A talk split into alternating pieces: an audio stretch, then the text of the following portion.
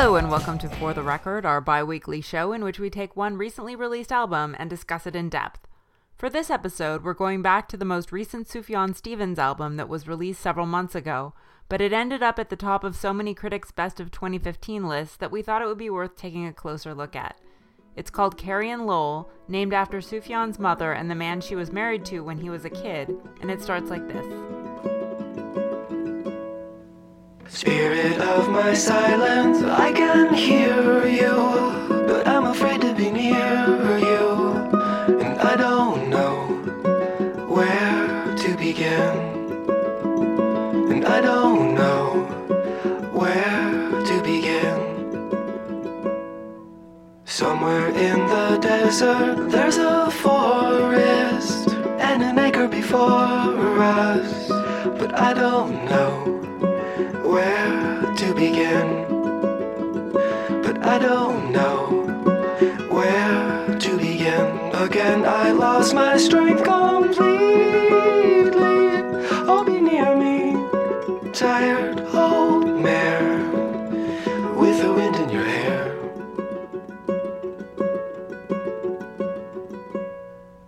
couldn't tell by that opening, this is a very beautiful but sad album about the death of the artist's mother and his complicated relationship with her. And we were actually going to record this show two weeks ago, but our 13 year old dog Chase was dying of kidney failure, and I found it just too hard to listen to. So if you have a terminally ill loved one, you might want to skip this episode or not. I mean, I feel like he comes to a lot of resolution here, and that is what makes it so powerful. Yeah, I think even if things are going pretty great for you, this album is a challenging listen. I like how it starts off feeling almost just like a single singer songwriter with his guitar, and then I put it on good headphones and realized that there are really these two interlocking guitar lines, kind of one in either ear, and it gets this density, I think, that rewards repeat listens, and there's this rich texture, which almost makes it easy to overlook that there's basically no percussion here. I think mm. there's, you know, maybe you might count this echoey pianos, which come in a little later in the song and I think that spare instrumentation is good. It doesn't distract from the lyrics, and there are a lot of them. There's basically no chorus and just the occasional repeated line here.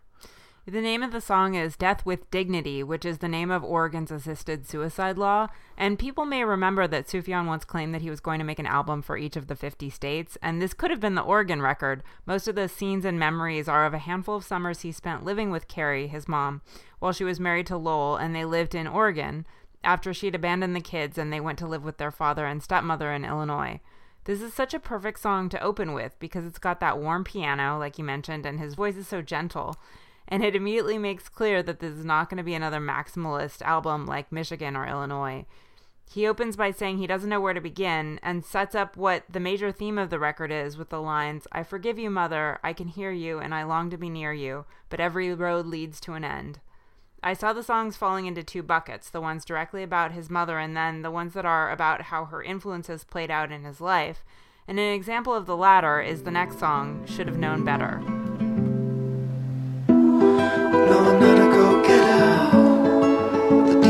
No,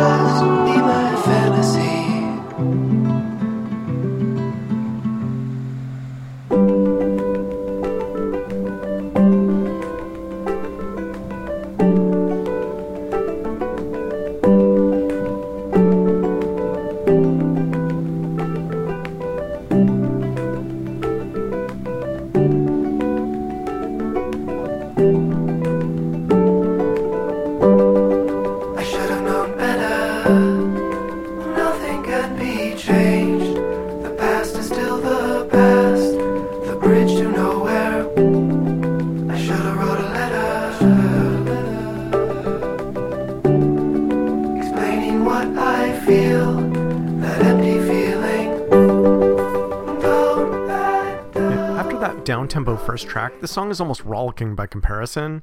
There's this more percussive guitar style at the start, and then it somehow executes this pivot into a major key where we get that introduction of this electronic texture at about the halfway point. I think we picked a longer than usual clip here because there's just so much going on. There's these dark memories and a grief, which then give way to a search for hope and meaning in the future. And as he puts it, the past is a bridge to nowhere. I mentioned earlier that I think this song is setting up the second theme on the record, which is the impact that his mother had on him and how it played out in his life. To understand this record, I think you need to know the background, which, if you're interested, he goes into extensive detail in an interview with Pitchfork that you can Google. But his mother was schizophrenic and had some other issues, so she left him and his siblings when Sufjan was only a year old because she just couldn't take care of them. So his dad moved the kids to Illinois and remarried and raised them there. The kids saw her sporadically throughout her life, but because she was so unstable, there were long periods when she was just unreachable because she was homeless or off the grid and they just didn't know where she was. Then she got cancer and died pretty quickly a couple of years ago, and he got to see her before she died. But this obviously brought up a lot of issues for him, and he had a particularly hard time dealing with her death because he had so many unresolved issues about the mother he never got to have. And Lowell, the stepfather in the title, was only married to Carrie for about five years, but he had a very strong relationship with Sufjan and continues to do so with all the kids, and he runs Sufjan's Asthmatic Kitty record label. I read an interview that he also was the one who taught him to play guitar when he was a kid. And meanwhile, he's kind of estranged from his father, so I think it helps to know all that to really understand this record. I don't know that I'm going to disagree exactly, but I feel like the mother and her death do dominate the album. And Lowell, even though he's in the title, is really more of a suggestion around the edges. And I guess it's understandable given you know the different roles they have in, our, in his life. But I also think that you can get a lot out of the album without doing a lot of advanced reading or even one interview reading. I just wrote the interview. Yeah, it's advanced reading. That's homework. uh, but this track in particular is just so epic. Um, he has this repeated invocation of my black shroud, and just death is ever present.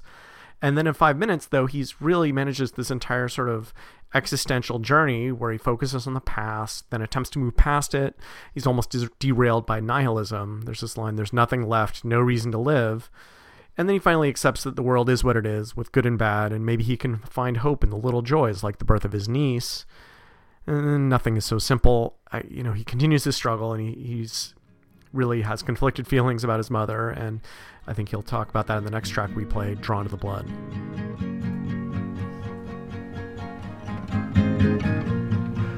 I'm drawn to the blood, the flight of a one winged dove. How, how did this happen? How, how did this happen? The strength of his arm, my lover caught me off guard.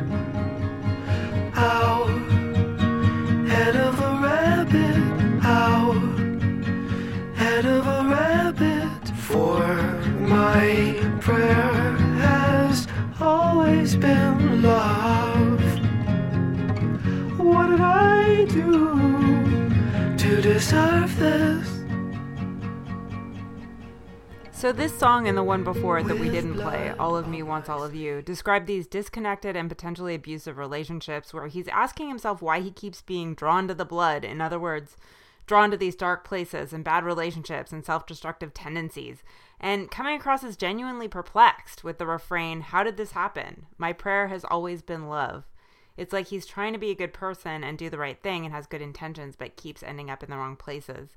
And that confuses him. And as I mentioned, I think he's bringing together these two themes of the album as a resolution of not understanding some of the aspects of his personality and his behavior, and then realizing in retrospect that it all came back to his chaotic upbringing and the things he felt were missing from his childhood. And this album is his working through the process of resolving that. Does that make sense? Yeah, I, I think it does. And it, I will say the album was very listenable for me. I couldn't quite get my head around some of the tracks and this one certainly makes more sense to me now that I've heard your take on it. I think I kind of went into the track assuming that just unless it was clear he, it was about his mom, and I, that may have led me astray here. Yeah, I think in that clip we played, the line is the strength of his arm, my lover caught me off guard. Like, we don't like to read too much into the intent of lyrics, but I think that's clearly about getting punched, right? Well, it's a reasonable interpretation. It's sort of the literal it- interpretation, and so much of the album Yeah. is really allegorical and layered, though that that's not the first thing you jump to. And when it's literal, it's just kind of hiding in plain sight almost. Like I just assume it's a metaphor for something else, even when maybe it isn't. Yeah, I mean, I'm not saying you're wrong. I'm just saying my reading of it fits into my overall interpretation of what this album is about, and maybe that's entirely wrong. Well, yeah, there's the density of the lyrics, and I think there's another song where you know I mentioned, "Hey, where's the chorus?" And what chorus there is is just overshadowed by verse after verse after verse, mm-hmm. and there are these repeated lines in each verse which serve as mantras, and there's no obvious signpost saying, "Hey, this is what you're supposed to pay attention to." It's all important, and that means there's just a lot to digest. Uh, it's it's in a good way, but it's not easy. That's true. But this is followed by one of the melodically lighter songs on the record, which seems to be the only one that's explicitly about the other title character, Lowell, and it's called Eugene. Light struck from the lemon tree. What if I'd never seen hysterical light from Eugene? Lemon yogurt. Remember, I pulled your shirt. I dropped the ashtray on the floor. I just wanted to be near you.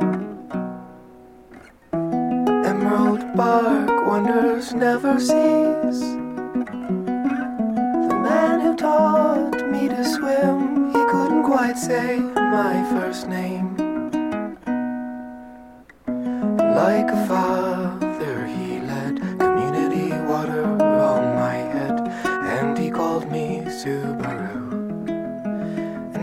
wanna be near you. Since I was old enough to speak, I've said it with alarm.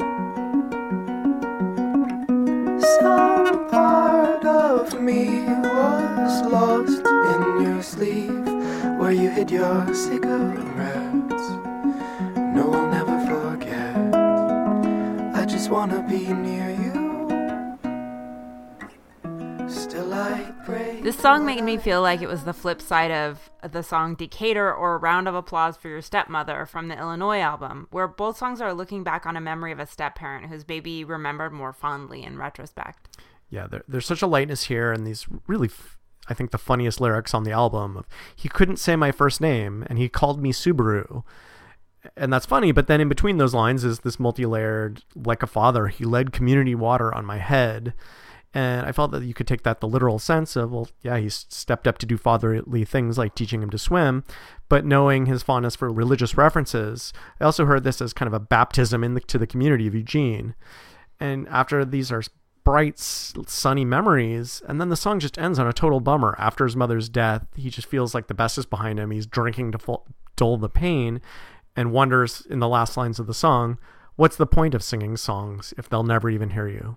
So I think Eugene is the first of these three songs in the middle of the album that really create the heart of the narrative, with the next one, Fourth of July, in the center. This is a song where I assume it's based on the reality of him coming in to see his mother while she was in the hospital and dying, and it takes the form of a conversation between them. You can tell when he's doing her voice because it's a little bit more of a falsetto. But I think this is supposed to be less of an actual recounting of a conversation and more an imagined dialogue that helps him come to resolution about her death. Sitting at the bed with a halo at your head, was it all a disguise like junior high?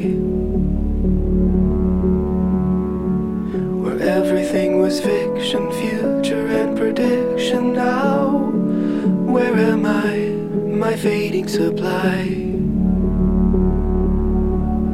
Did you get enough love, my little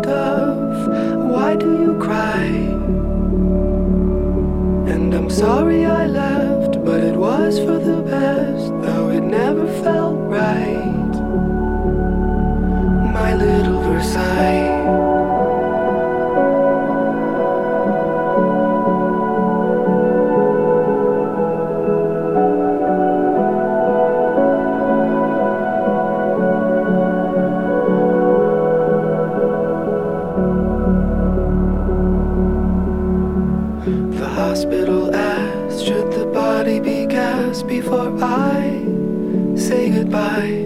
my star in the sky. Such a funny thought to wrap you up in cloth. Do you find it alright, my dragonfly? Shall we look at the moon, my little loon? Why do you cry? Make the most of your life while it is right. While you do enough talk, my little hawk, why do you cry? Tell me what did you learn from the Tillamook burn or the 4th of July? We're all gonna die. This song, which comes right at the dead center of the album, has a, really distinctive, distinctive instrumentation. There are these layers of atmospheric synths along with a piano, and that's either electronic or it's processed so heavily that it sounds fake. And I don't know if this was intentional, but that instrumentation, especially at the beginning of this song, is strongly reminiscent of the work of film composer Thomas Newman. And I think he's best known for a couple of works that are focused on death the soundtrack to American Beauty. And this felt really referential to that, as well as the main theme to the show Six Feet Under, which was, again, all Ah. about death. Huh. And intentional or not, it is the perfect score for what this deathbed conversation. And it just keeps boiling down to we're all going to die. That instrumentation is what makes it so affecting, I think. And there's that low drone that goes throughout. I had thought it was a cello, but you thought it was maybe synth. It all felt synthetic to me. Yeah. But it kind of makes this song stand out from everything else on the record, like a highlighter marker, which I think is his intention. In this conversation, by the way, it's worth knowing that the Tillamook burn was a series of huge forest fires starting in the 1930s that's an important part of Oregon's history. And here it's like his mother's death is sending him the message that we're all like a forest fire or fireworks on the 4th of July, these bright, hot lights that burn for a while and then inevitably burn themselves out. And that refrain, we're all going to die, just keeps getting repeated until the end of the song. Yeah, I did have a slightly different take on that Till burn reference. You know, it was devastated by fire multiple times, but eventually the forest did return. And similarly, her death is going to be devastating to him, but he can recover from that. And in that conversation, I do love this intimacy where he refers to his mother as a firefly or a dragonfly, and she refers to him as these various different birds. And it's really understated and sweet, and I, I like that they think of each other as being able to fly. That's really sweet. I didn't pick up on that. But what I liked most about this song was the line where he seems to be starting to get some sort of resolution, and he hears her saying, I'm sorry I left, but it was for the best, though it never felt right. And whether she actually said that or it's just what he wanted to hear, it's sort of a recognition that even though it was so devastating for him and his siblings to lose their mother, she was mentally ill and completely inequipped to care for them.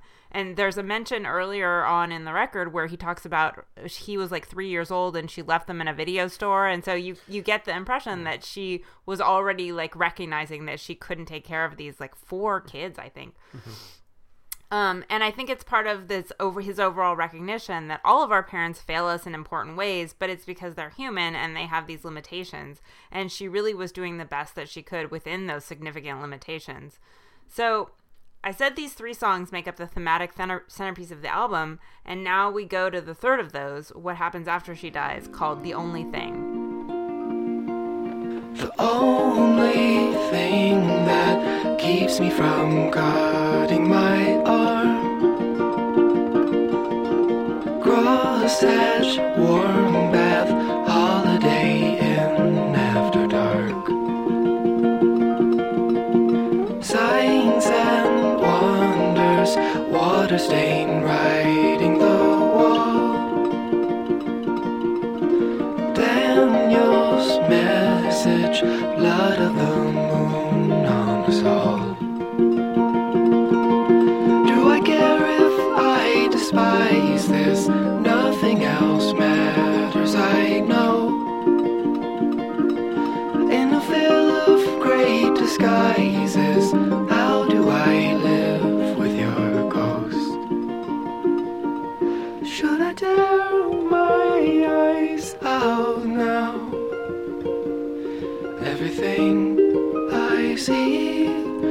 returns to you somehow.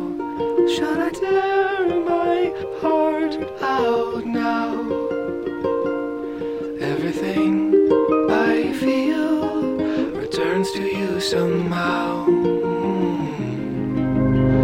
I wanna save you from your sorrow.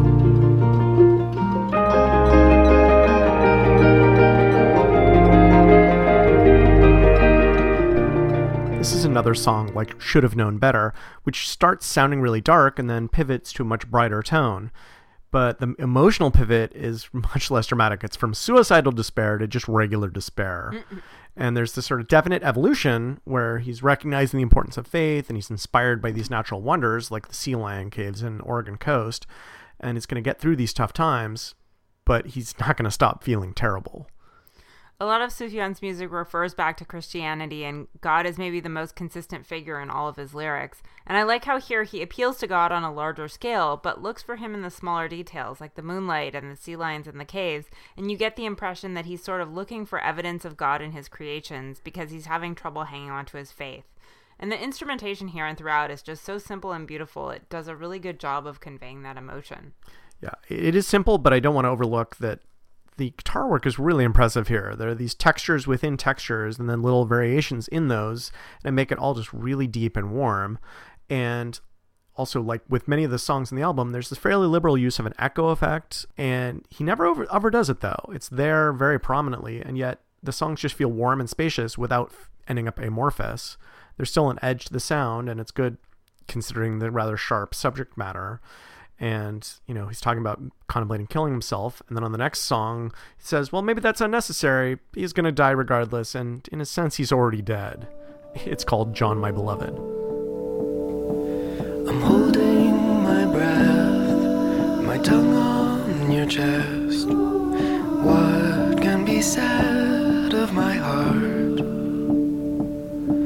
If history speaks the kiss my cheek where there remains but a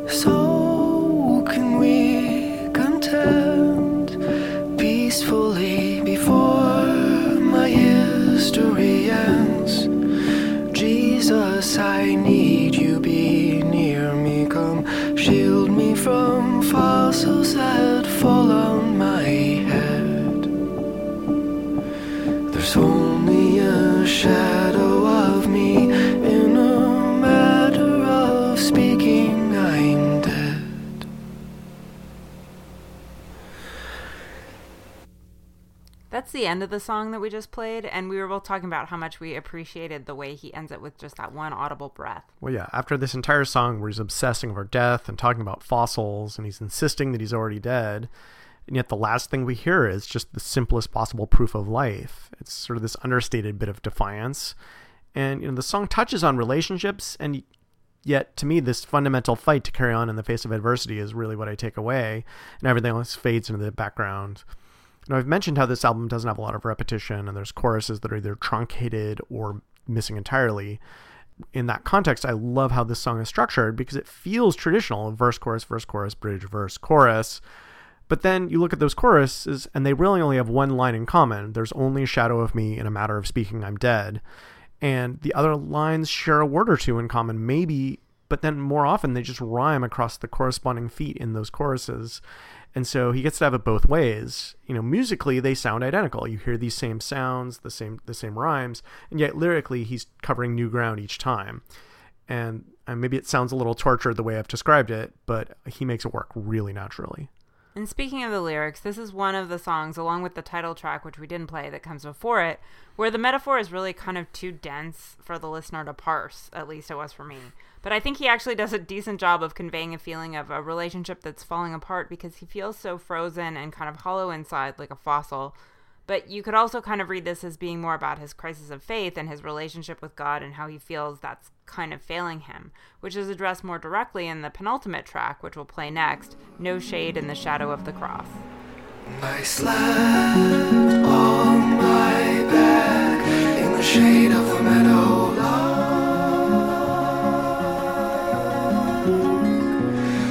Like a champion, get drunk to get laid. I take one more hit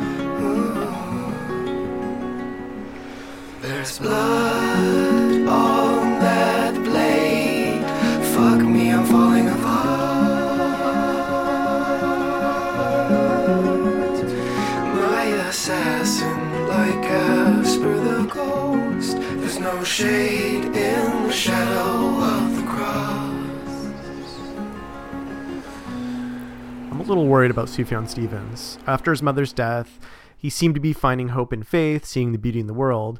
And yet, here, right before the end, he pulls the carpet out from under our optimism. In case we were feeling too positive, he's now describing this grief bender, and it's just the least rock and roll depiction of a sex and drugs lifestyle that I can remember hearing. he, but there's this great metaphor of the shadow of the cross, and it's like he's imagining that somehow he's where the divine can't reach him, God can't see him, and there's no comfort there, and there's no hope. And that kind of sums up the album for me. I mean, it's beautiful. It's not at all rock and roll. Uh, maybe there's a tambourine on one of the tracks, but otherwise, basically no percussion. And it's dark and not very hopeful. And yet, I found it incredibly listenable, even if I did find myself in tears more than once. Yeah, it's dark, but I think that with the last track, there really is a lot of closure. It's called Blue Bucket of Gold, which is a reference to the Lost Blue Bucket gold mine in Oregon, which is a legendary story about a wagon train that got off track in the 1840s, just before the California gold rush. And some people went down to the creek and came back with what turned out to be gold nuggets that they'd collected. And they said there was enough down there to fill up, quote, one of these blue buckets, hence the name. It ended up causing a gold rush in that part of Oregon, but nobody ever found the actual source of the gold, and people hunted for the mine forever and couldn't find it. So, this last song I take as a metaphor of his realizing that this bucket of gold that he's been looking for maybe it's the mother and childhood he wish he had had, or the redemption he's been looking for in these failed relationships. It's something that can never be found, but he's learned to move on with his life without it. So, we'll go out with that. We've been discussing the Sufjan Stevens album Carrie and Lowell, and this has been For the Record. Thanks for listening. My blue bucket of gold. Friend, why don't you love me?